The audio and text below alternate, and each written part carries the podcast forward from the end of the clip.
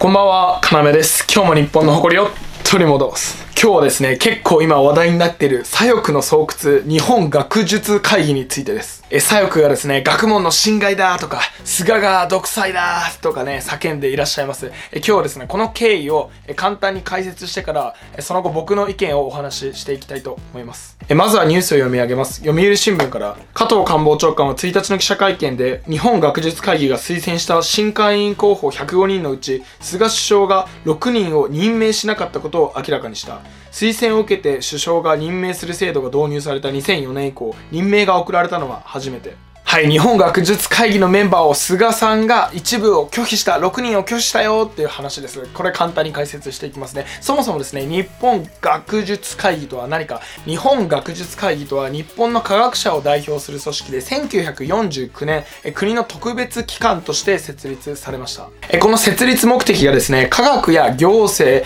そして産業などを国民生活に反映させること、えこれを目的に活動し、まあ、長年政府にその政策提言を行ってきた機関でもあります。え現在はですね、210人の会員組織と2000人の OB 会員組織があります。はい、さてですね、この日本学術会議のメンバーがこれどうやって決まるのか、それはですね、日本学術会議にもともといる人たちが新メンバーを総理にまず形として一度推薦して、で、総理がそれを受けて任命するというやり方なんですね。さて、では今回の問題は何だったのか。日本学術会議が推薦した候補者105人のうち6人を菅さんが拒否したといういうことなんですね。で、その、ちなみに6人の共通点っていうのが、安倍政権の時に安全保障法案とかに反対してた人なんですよ。戦争反対、武器を持つなって言って反対してた人なんですね。はい、ここでですね、ではこの問題を話していく上で、僕は論点が2つあると思うんですね。1つ目はですね、そもそも推薦してきたメンバーを総理大臣が拒否することができるのか。そして2つ目は、あ皆さんの税金でね、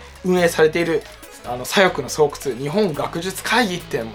もうそもそもいらないんじゃねえのって話です。はい、まずは1つ目なんですが、日本学術会議が推薦したメンバーを総理が任命拒否できるのかということです。これに関してはですね、まあ、形式的に捉えると、え学術会議が推薦するということは別に落としてもいいんじゃないかと捉えがちですが、結論から言います、結論から言いますが、これは僕は任命拒否については、えー少し問題があると思ってます。しっかり、しっかりとですね、それ相応の説明責任が菅内閣に求められると思ってます。推薦をですね、受けて任命という形なら拒否してええやんって思いますよね。しかしですね、これ違うんですね。そもそもこのメンバーの今の現行の選定方法というのは2004年に法律として制定されました。その時はですね、政府は国会の答弁で、政府は学術会議のメンバーを形としては任命するだけで事実上は推薦することでもう決まりですと答弁してるんですよね。俺ら政府はね追認する形ですよって国会の場で言ってるわけなんですよ。だから拒否できないようになってるんだよっていう説明をこう何回も国会でしてきてるんですね。つまりそれが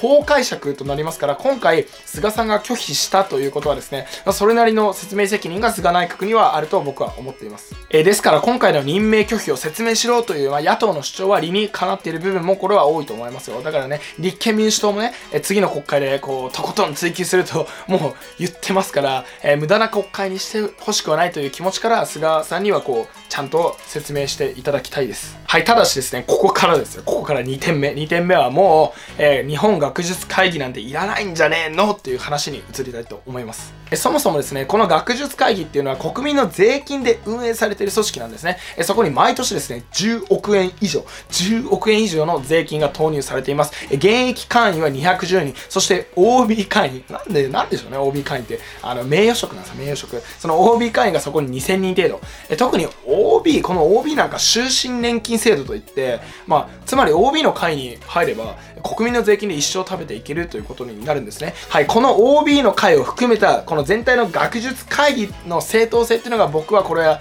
問われるんじゃないかと思います。何をやってるのかとかね組織運営ちゃんとガバナンスできてるのかとか学術会議の費用対効果は数字としてどれだけ出ているのかえこういうようなあの観点から精査されるべきなんじゃないですかね。以上のことをですね、全然公表してないわけなんですね。学術会議っていうのは。毎年10億円以上ですよ。皆さんの税金で。それにですね、今回あのこれで学問の自由が侵される任命拒否で学問の自由が侵されるっていうのもこれは違いますね別にですね国が拒否したからといって学問するなとはこれ言ってないわけなんですよ菅さんはえ勝手にですね学問として憲法9条を守れ戦争反対武器を持つなというね趣旨で学問をね別に外で民間でやればいいじゃないですか別にそこでね、えー、菅さんが圧力をかけて学問を取り上げたらそれはもちろん大問題なんですが任命拒否されたからといって学問の自由がとこれ叫ぶっていうのはこれ全然関係ないことですよね。むしろですよ学問の自由を求めるのならばみんなの国民の税金でもらって学問するって何なんですかね？むしろねだって税金をもらって学問をすること自体そこには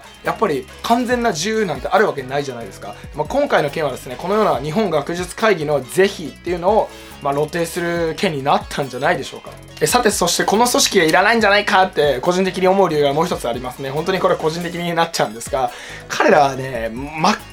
っかなんですね。左翼なんですね。戦争反対、先ほども言いましたけど、武器持つなとか、自衛隊の防衛費上げるなとか言うわけですよ。そしてそれを裏付けるかのようにですね、え軍事研究に反対。彼らは一切軍事研究をしないと長年こう明言してきたんです。がですよ、しかし、しかし、中国の軍事研究に参加してるんじゃないかとこれ指摘されているんです今。えニュースを読みます。アノニマスポストから。学術界では国内科学者の代表機関日本学術会議が1950年戦争を目的とする科学の研究には絶対に従わないとする声明をまとめ現在も防衛装備庁の研究助成制度への参加に反対するなど安全保障分野での研究や開発をタブー視している。ところが中国の軍事技術の発展につながる可能性がある共同研究などについては問題意識が乏しい。自民党の甘利会長は学術会議は軍事研究につながるものは一切させないとしながら民間技術を軍事技術に転用していく政策を明確に打ち出している中国と一緒に研究するのは